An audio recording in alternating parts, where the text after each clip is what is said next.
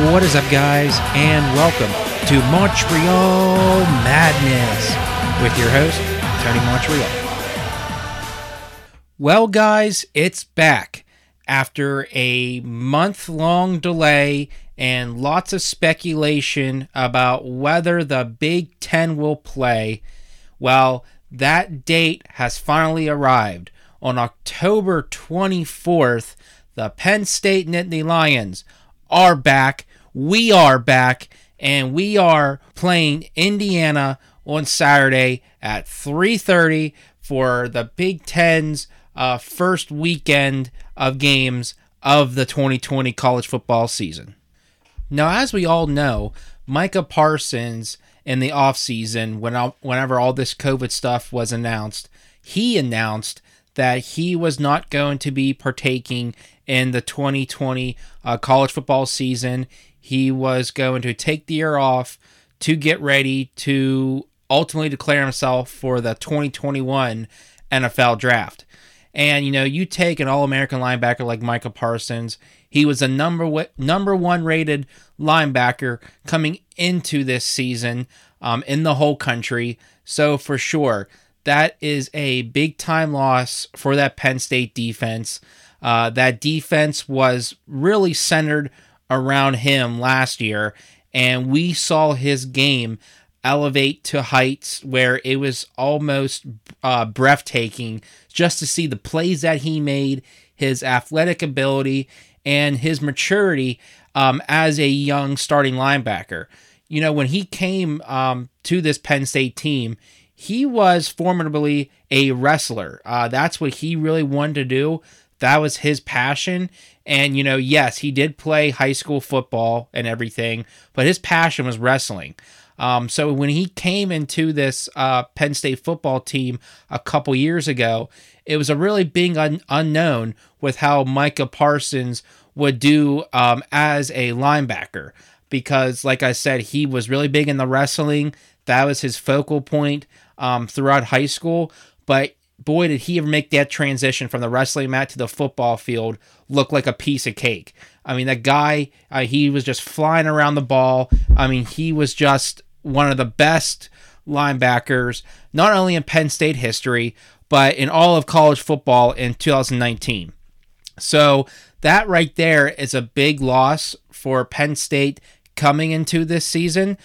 Another loss for Penn State this year. It came out at the beginning of this week that um, starting uh, running back Journey Brown um, will most likely not play this season due to uh, medical reasons.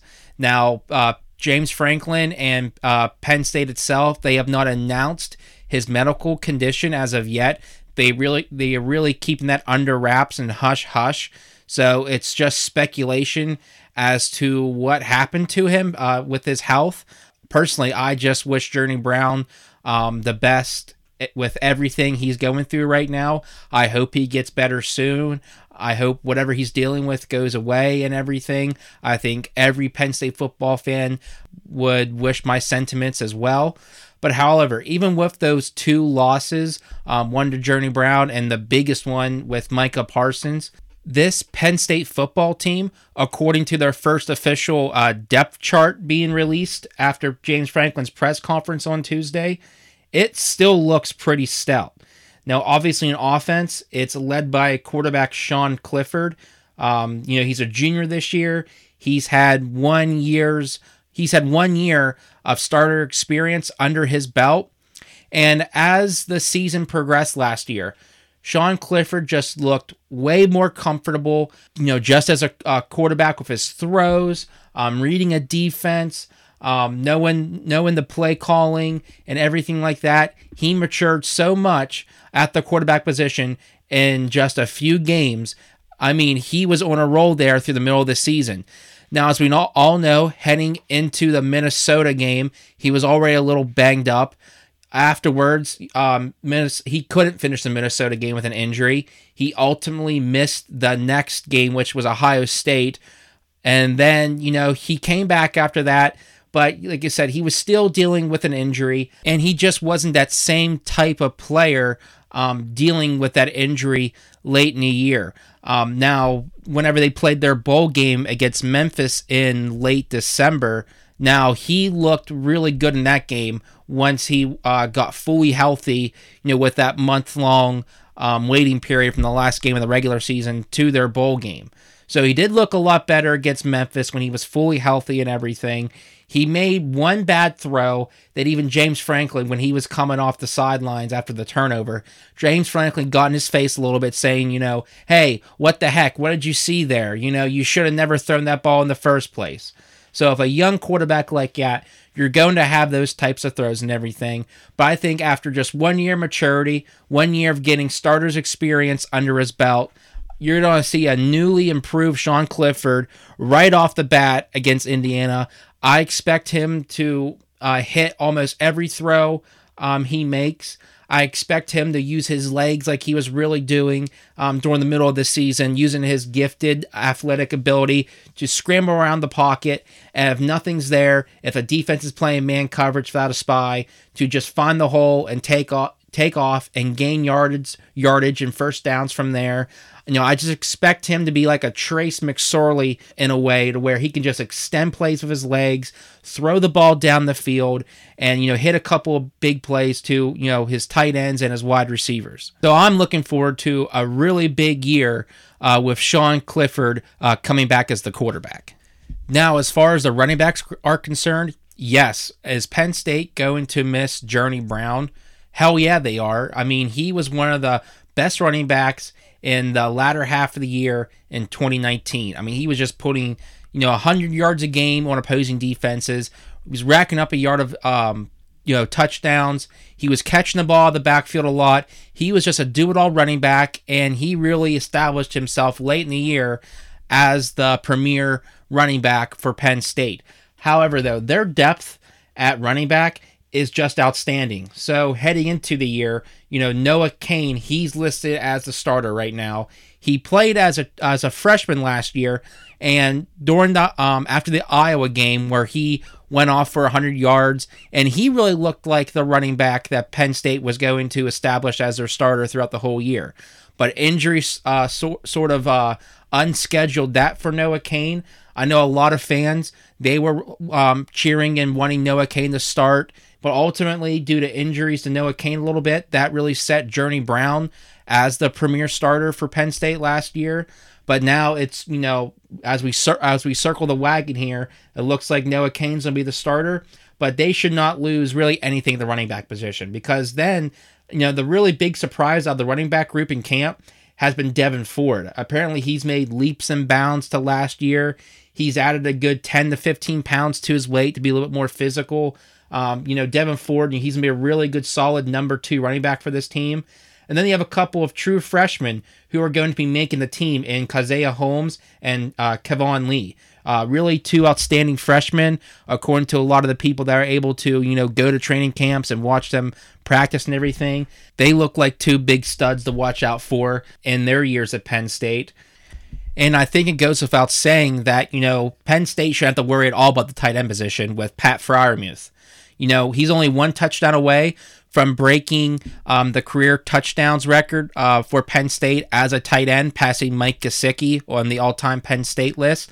I mean, Pat Freiermuth, he is like a baby Gronkowski. He's a Gron- he's a Gronkowski type in the making. I mean, he has the physique of Gronk.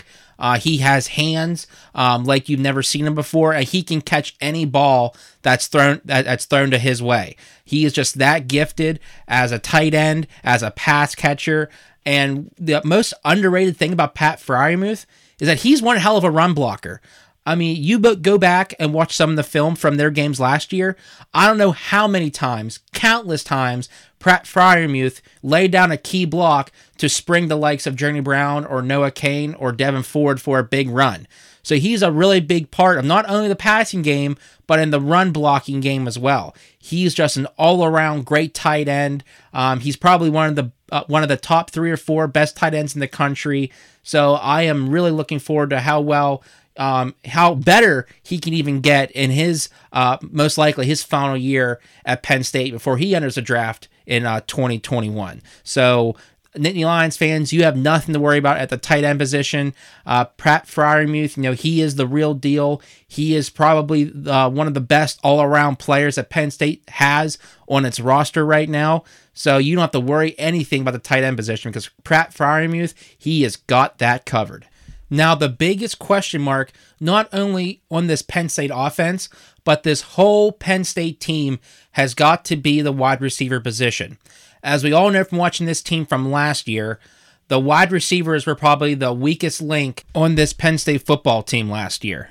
Because outside of, you know, KJ Hamler, who's now the Denver Denver Broncos, and Pat Freiermuth, Sean Clifford couldn't throw the ball to anybody else. I mean, you couldn't rely on any of the other wide receivers last year to just freaking catch the ball. I mean, I don't know how many times where Sean Clifford would hit a wide receiver outside of KJ and Pat, you know, where they would actually catch the ball. I mean, it was difficult for these wide receivers just to do the fundamentals at the wide receiver position. I mean, it was almost laughable at times at how just flat out lousy um, they were you know, outside of those two guys that, that I mentioned. You know, just, you know, from dropping balls to, you know, missing routes, you know, just miscommunication.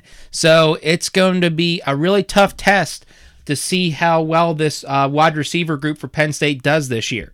Because ultimately, in order for Penn State to, you know, beat the Ohio States um, in the country, to make it to the Big Ten championship, to win the Big Ten championship, and then ultimately make it into the college football playoff, their wide receiver, uh, you know, players, that group has to excel this year, um, way more so than last year, to say the least. Because as we all know, you know, college football, the NFL, it is a passing league now. It's not like even 10 years ago where like the Alabamas, the Georgias, um, you know, even Penn State back, you know, 10 years ago uh, or so, you know, you could hand, hand the rock off to your running back, run it 30 to 30, 30 to 40 times a game and you can you know win a lot of games doing that and win championships doing that. Uh, you can't to, you can't do that in today's version of football. It's all about passing. It's all about the air attack. That's how you put up points against really big strong and athletic uh, defenders on the field. You know you just have to be able to pass the ball through the air you know put up a lot of points and everything. And how you do that is through throwing the ball so it's gonna it's going to be up to this wide receiver group to pull their own weight and to help Sean Clifford and this offense get on a roll early and to just gain confidence within that wide receiver group you know, knowing that they can go out and make plays and that, you know, Clifford can rely on them to make contested catches and to get yards after the catch and just help out that Penn State offense in general. So as of right now, Penn State uh, has listed Juwan Johnson as their number one starting wide receiver going uh, into the game against Indiana. Now, Juwan Johnson, he was KJ Hamler's number two. Um, he, you know, was a, was aligned constantly opposite of KJ Hamler. Um, you know, he made a few decent plays last year. Um, he wasn't really a guy who dropped a lot of passes. He just had a hard time getting open and Sean and Sean Clifford had a fine time, you know, reading him and seeing him get open because he was just getting draped all over. So hopefully during training camp and the off season, he made a lot of improvements to him on how to run routes and how to get open, create space for himself and everything. Because that was something that he was not doing well last year. You know, although he wasn't those wide receivers that were dropping passes, he just quite frankly could not get open. So hopefully he made some strides during, strides during training camp this year. Um, on the opposite of uh, Dotson, you have senior Cam Sullivan Brown, to where he beat out Daniel George in training camp this year. Now, Cam Sullivan Brown, he's kind of an unknown even as a senior. He never really got significant snaps throughout his um, whole career at Penn State up until this point. So we'll see right from the get go against Indiana um, how well this guy does. And then the really the one person to really look out for at this Penn State wide receiver position is true freshman Parker Washington. Now, I guess from a lot of people are saying, you know, watching, you know, Penn State training camp and everything like that, he's 5'10, 200 pounds. He's built like a slot receiver. He's big, but he's really shifty and fast. And apparently, he makes one handed catches look easy. I, I, guess he was doing that all through training camp. And another true freshman that is most likely going to be getting some playing time this year is Keandre Lambert Smith. Now, he is kind of the complete opposite of Parker Washington. You know, he is six foot one. He's close to 180 pounds. He's a type of guy that can high point the ball in between defenders. Um, a lot of people are saying he kind of reminds them of like a Chase Claypool um, in a sort of way, to where you know he's just thick. He's he's really well built. He's tall. He can go out and out muscle people um, in the red zone you know, he's just another one of those freakish, freakishly athletic, gifted players to where if he can just learn the fundamentals at the wide receiver position and, you know, just learn how to, you know, create space for himself within running routes and everything, he just overall looks like a really good wide receiver coming out of high school. He's a four or five star recruit. I can't, I forget, I forget the actual number, but he's a four or five uh, re- recruit from last year. So he just looks like another weapon that this Penn State offense desperately needs and that can help this team going forward as the season progresses. Now, moving on to the Penn State's offensive line. Now, from the looks of it, this looks like an offensive line that can potentially be the best in the Big Ten and one of the best in the country overall. Out of their five starters, four of them are seniors. All five have started games um, in the past for Penn State. So this is probably the one of the first times, not the first time in the James Franklin era that you know we can confidently going into the season and say that this, you know, a Penn State offensive line is not just one of the best in the Big Ten, but one of the best in the country. Um, you know, ever since the sanctions started back eight years ago um, at Penn State, you know, their offensive line, that depth suffered the most out of all the sanctions and penalties that, you know, were implemented on the football team. Uh, that just, that position alone was just hurt the most. Their offensive line play suffered horrendously for the first couple years in the James Franklin era and has, has progressively and progressively gotten better, but they still fell short when playing the likes of Ohio State and Wisconsin and Michigan and Michigan State and those just bigger teams overall. You know, their offensive line really struggled against those types of teams. But, you know, last year and then more specifically this year, obviously, I think we can all go in confidently saying that we should not have a problem um, at the offensive line position on this Penn State roster. You know, like I said earlier, they are just loaded um, with seniors. All five of them have gotten starting reps um, in games before. So just I think this is the first time and seems like forever that we can go in to a season confidently saying that this Penn State offensive line can match um, the offensive lines of the Ohio States and the Michigans and the Wisconsins of the Big Ten.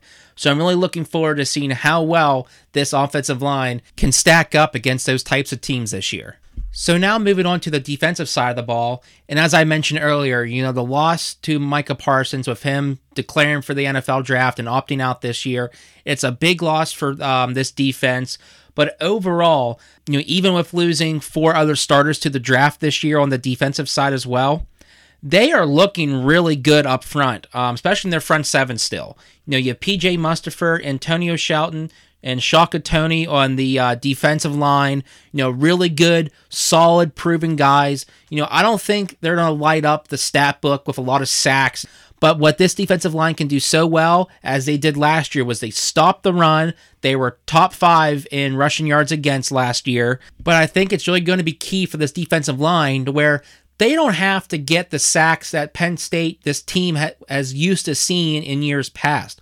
What they have to do is just get pressure on the opposing quarterback, make him throw it early, um, you know, get him rattled, make him feel uncomfortable in the pocket, and I really think that's the goal for this defensive front this year. You know, not so much the stats and the sacks and the forced fumbles and everything like that. I think it's more the intangible things that come with just getting a consistent pressure on the quarterback. As long as they can do that and, you know, make the quarterback scramble around the pocket, make him feel uncomfortable in the pocket, I think that's the goal for this defensive front this year, this defensive line. And if they can do that, I think this defense is more than capable of at least slowing down the potent offenses within the Big Ten um, at the linebacker position. They are a young group, but they are fast and they are athletic. Um, it's led with Jesse Luketa. Um, he's going to be a first year starter. He's a junior. Um, Ellis Brooks, uh, he is a redshirt senior. Um, he will be playing the Mike linebacker position. And then you have sophomore Brandon Smith. Now, a lot of people within the Penn State community um, are touting him like a lesser man's Micah Parsons, meaning that he has all the capabilities and the intangibles of a Micah Parsons. He just hasn't proven that on the field so far because he didn't get hardly any playing time last year. So we'll just have to see how he performs and how he progresses throughout the year. But according to a lot of people that, you know, cover Penn State football a lot, this Brandon Smith kid, uh, he looks like the real deal. So, you know, although losing Micah Parsons is a big um, loss for this Penn State team, um, you know, with the talent they have at the linebacking position and all the depth they have, they really shouldn't be hurting all that much um, at the uh, linebacker position. Now, moving on into the secondary. Now, as we all know last year, this secondary got torched by the likes of Minnesota, Ohio State, and even Indiana last year. You know, I was actually at that Indiana Penn State game at Beaver Stadium uh, last season. And just from watching that game in person, I mean, that secondary was just god awful. They allowed three plays, three passing plays of 40 yards or more in that game. And, you know, just Indiana's quarterback. I mean, I can't think of who the guy's name was last year, but he was just lighting that secondary up, you know, left and right, all over the field. So this year, you know, starting at quarterback, um, did you ever hear of the guy named Joey Porter? Um, if you haven't heard of him, uh, he was a linebacker for the Pittsburgh Steelers, former coach of the Steelers as well. Pretty good player. Well, his son, Joey Porter Jr., will be making his starting debut um, at the cornerback position um, against Indiana. I'm hearing a lot of good things about Joey Porter Jr. Um, I know he got redshirted last year. Apparently, there were rumblings last year while he was not happy, to say the least, of getting redshirted. He let his displeasure be known to the coaching staff. But I guess, you know, at the end of training camp this year, just a couple weeks ago, he came up to James Franklin and just flat out admitted, like, hey, I was wrong. I was not ready, but now I am. So I'm really looking forward to see how well he does in his starting debut. Um, at the safety position, they have Lamont Wade, senior, who, you know, he was a traditional cornerback at first. Um, James Franklin, a really smart move by him you know, he he saw, you know, that he wasn't liking what he was seeing with Lamont Wade being a defensive back, so he moved him to play safety. And he was playing lights out last year at the safety position. You should not worry anything about Lamont Wade and his play. Um, Jaquan Brisker, he will be playing right beside Lamont Wade as the other safety.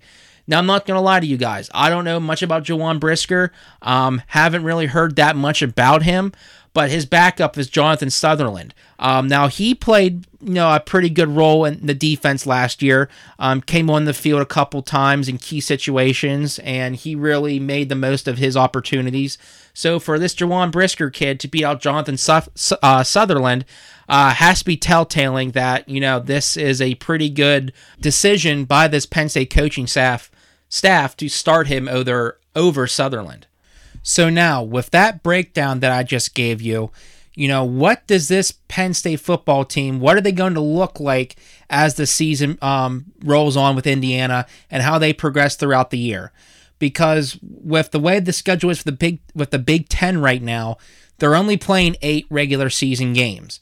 So, in order for a Big Ten team to even be considered for the college football playoff, you know, it's almost without a doubt that you know any team from the Big Ten, Penn State included, you know, if they want to make it all the way to the playoffs, you know, they're going to have to win out. They're going to have to go undefeated in Big Ten play and obviously win the Big Ten championship to go along with that undefeated regular season to even sniff a berth into the college football playoff. So obviously, that all starts this Saturday when they go on the road against Indiana. The only way Penn State's going to lose this game against Indiana is if they beat themselves. You know, they turn the ball over, stupid penalties, you know, bad breakdowns on defense, miscommunication.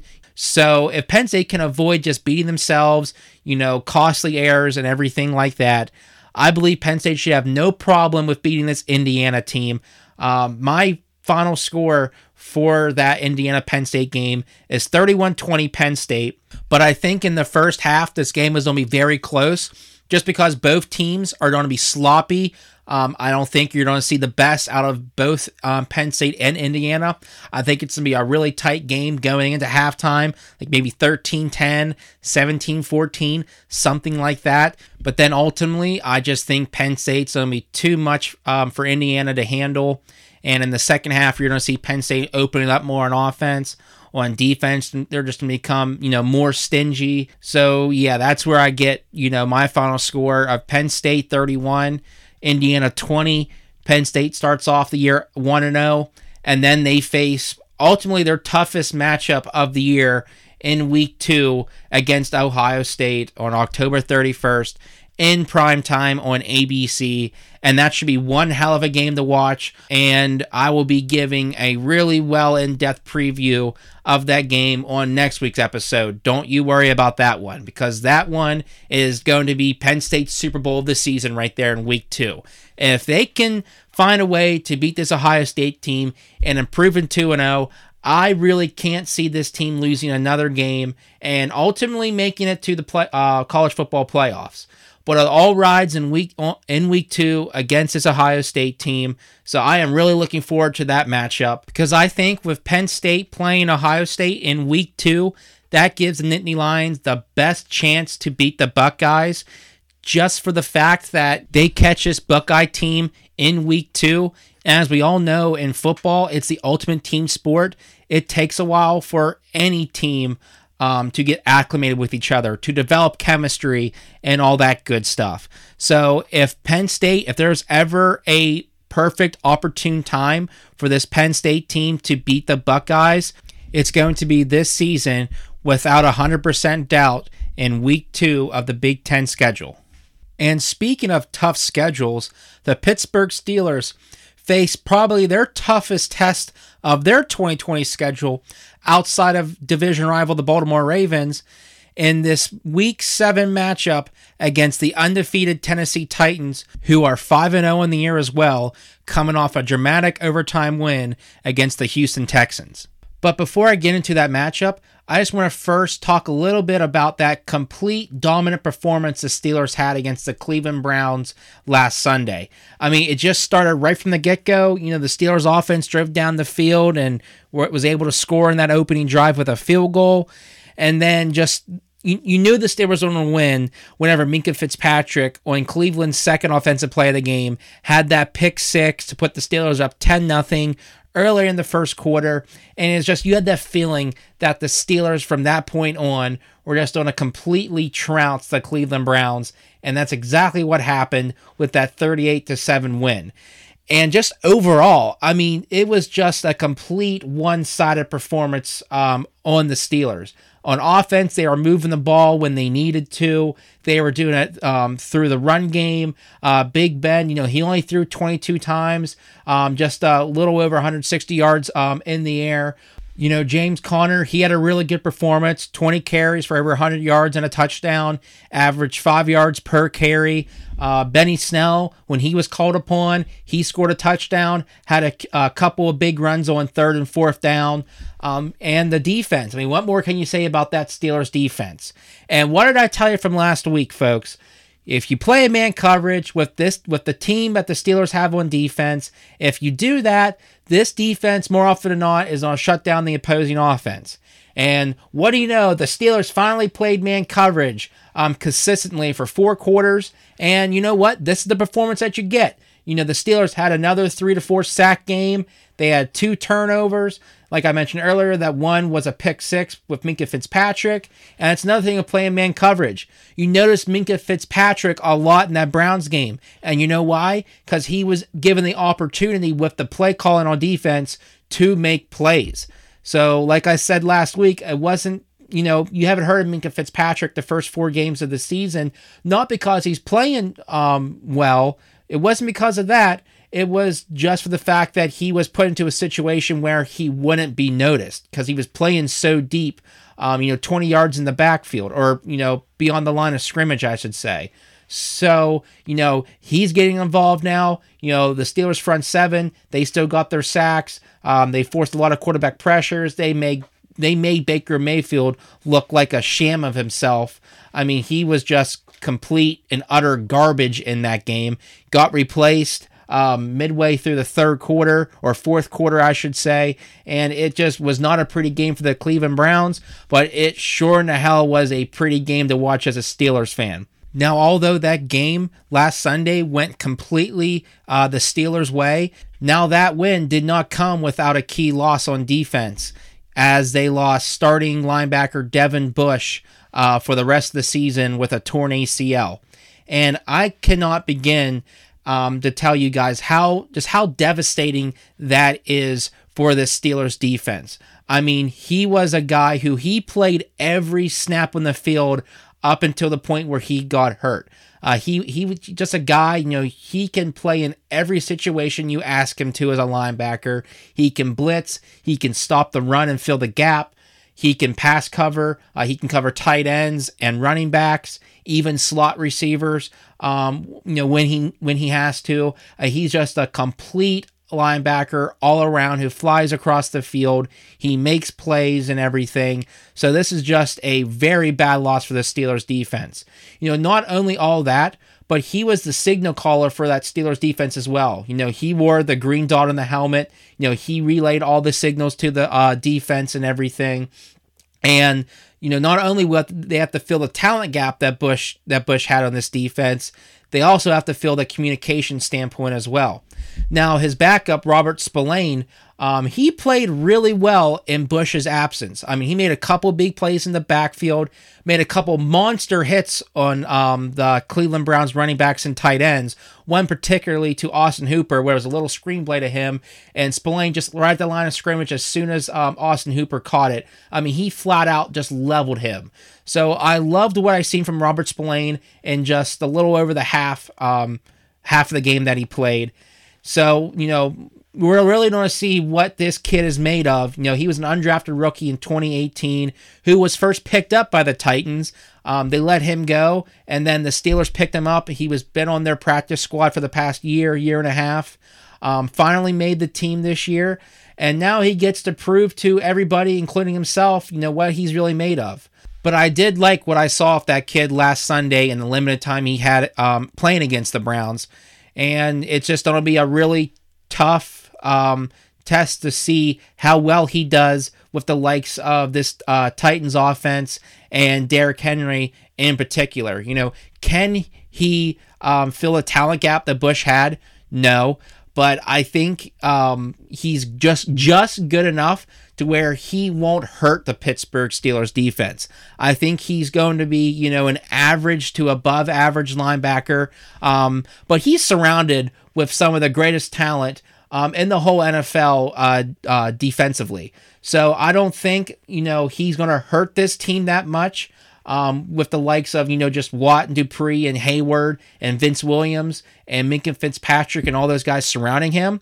So I think the Steelers, if they can just um, minimize uh, uh, Spillane's inabilities and maximize um, what he does well.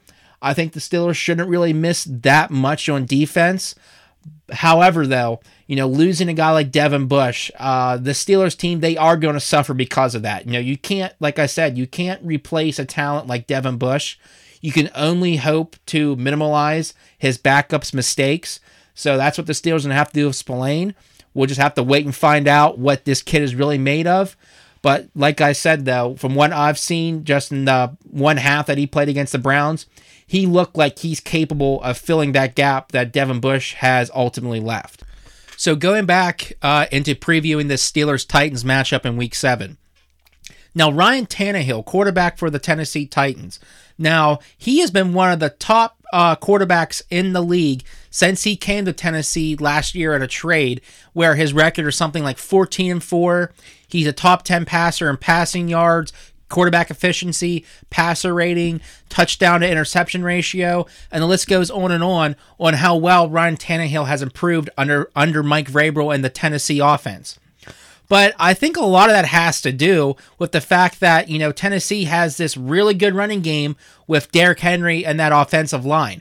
I mean, when you have a running back like Derrick Henry, who's running the ball 20 to 25 times a game and gaining damn near 150, 200 yards rushing, um, seems like almost every game. You know, it's really easy to be a, uh, really easy to be a quarterback in this league when you have a running back like Derrick Henry and an offensive line um, like the Titans have. So I think that has a lot to do with how well Ryan Tannehill is playing. Now, yes, last week was a good um, example of how well Ryan Tannehill can do throwing the ball. You know, I think he threw it well over 30 times. You know, he was really good w- with handling the pressure, being down in the fourth quarter. You know, just those game-winning drives that quarterbacks have to have. And you know he can do that. Ryan Tannehill can put a uh, put a team on his back um, if he has to and lead them to a win. However, though, I think that if you take Derrick Henry and that Titans running game out of the equation and you force him to be a true pocket passer, meaning that, you know, play action doesn't come into a factor, the running game doesn't come into a factor. You know, if Tannehill, if he's down by, you know, a score or two late in the game and you know they can't rely on Derrick Henry where he just has to drop back and pass, and the defense knows that they're just going to drop back and pass. You know, play action doesn't come into a factor, or anything like that. I don't think Ryan Tannehill can beat this Steelers defense. I I really don't. You know, Ryan Tannehill when throwing um, more than 35 times in a game, he's only won two games. That's it, guys. Ryan Tannehill has only two wins when throwing the ball more than 35 times in a game. That is it, folks.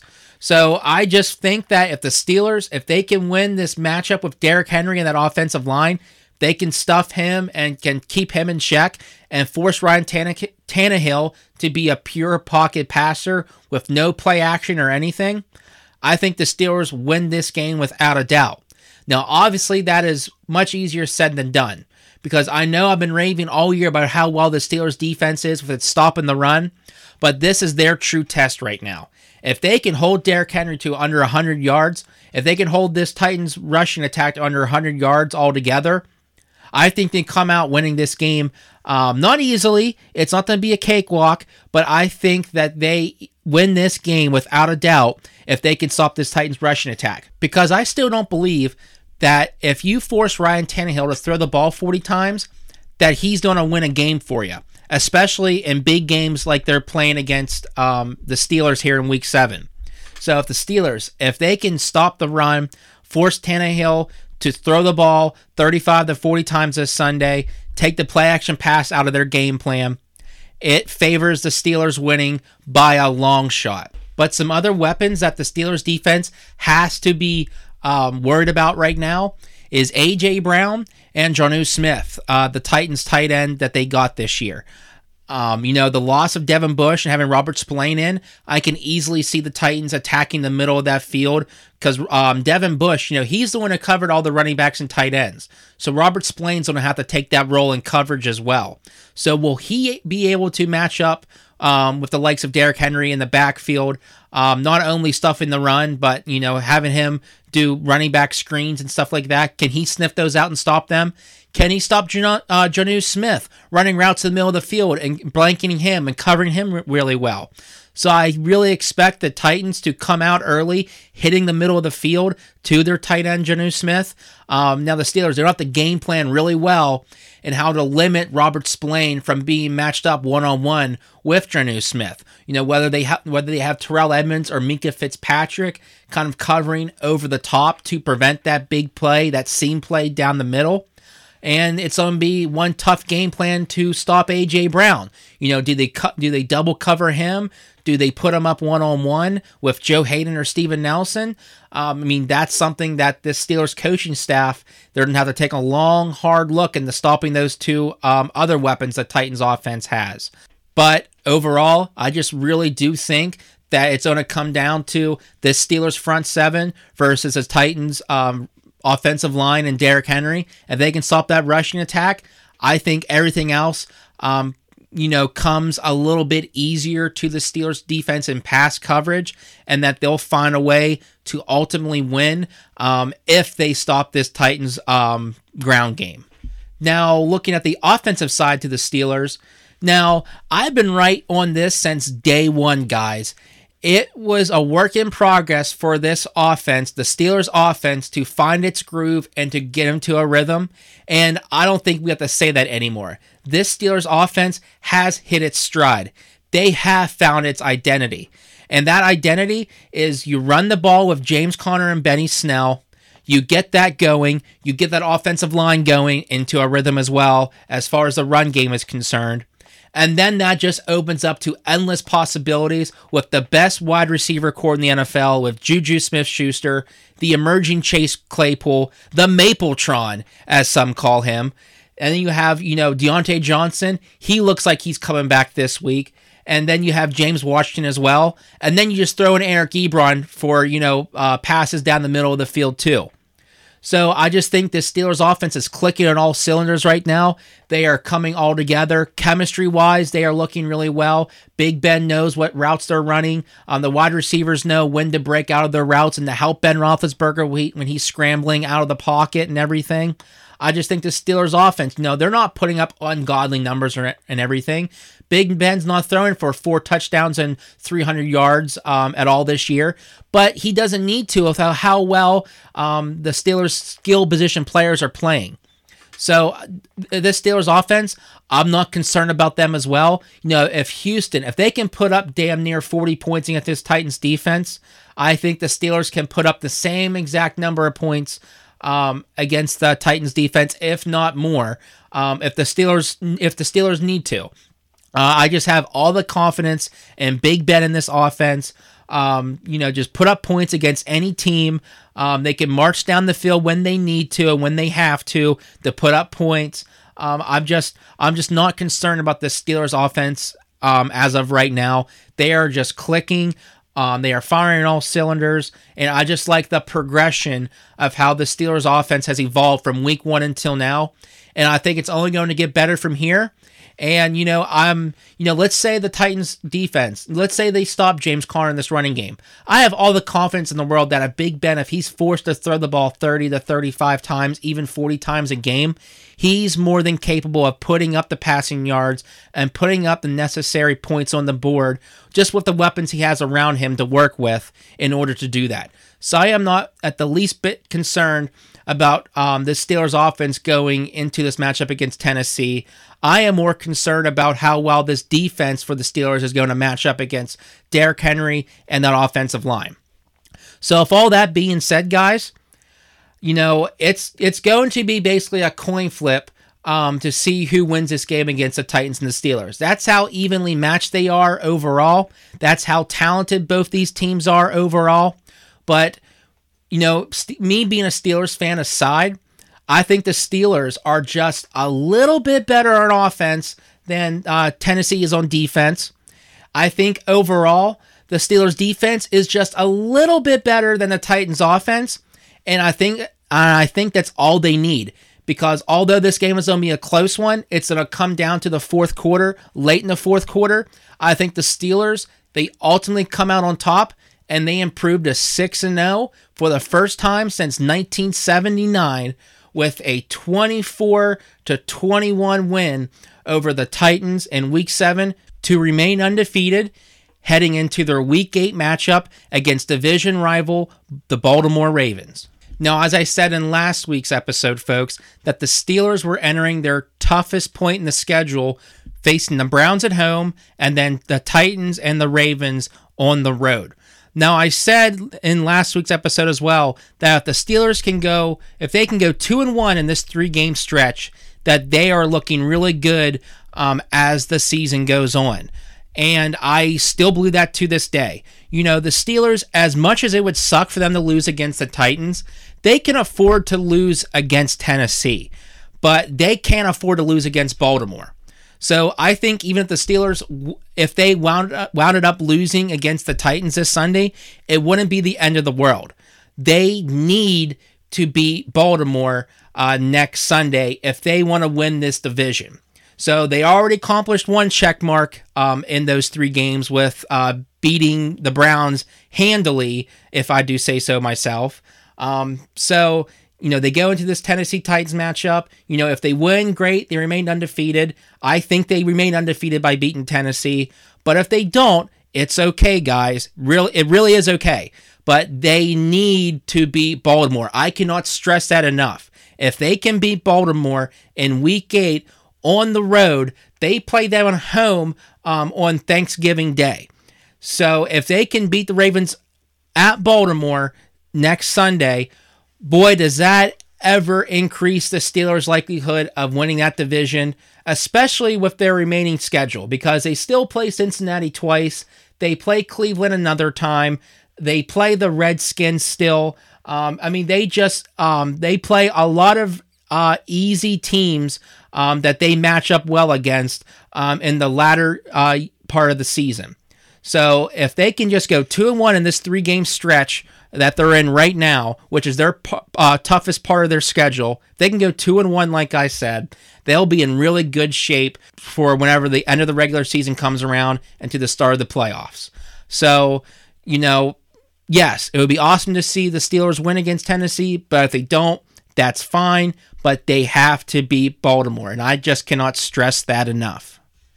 So, if all that being said, I think that's a wrap for this edition of Montreal Madness. Make sure to subscribe to my podcast on both Spotify and Apple Podcast.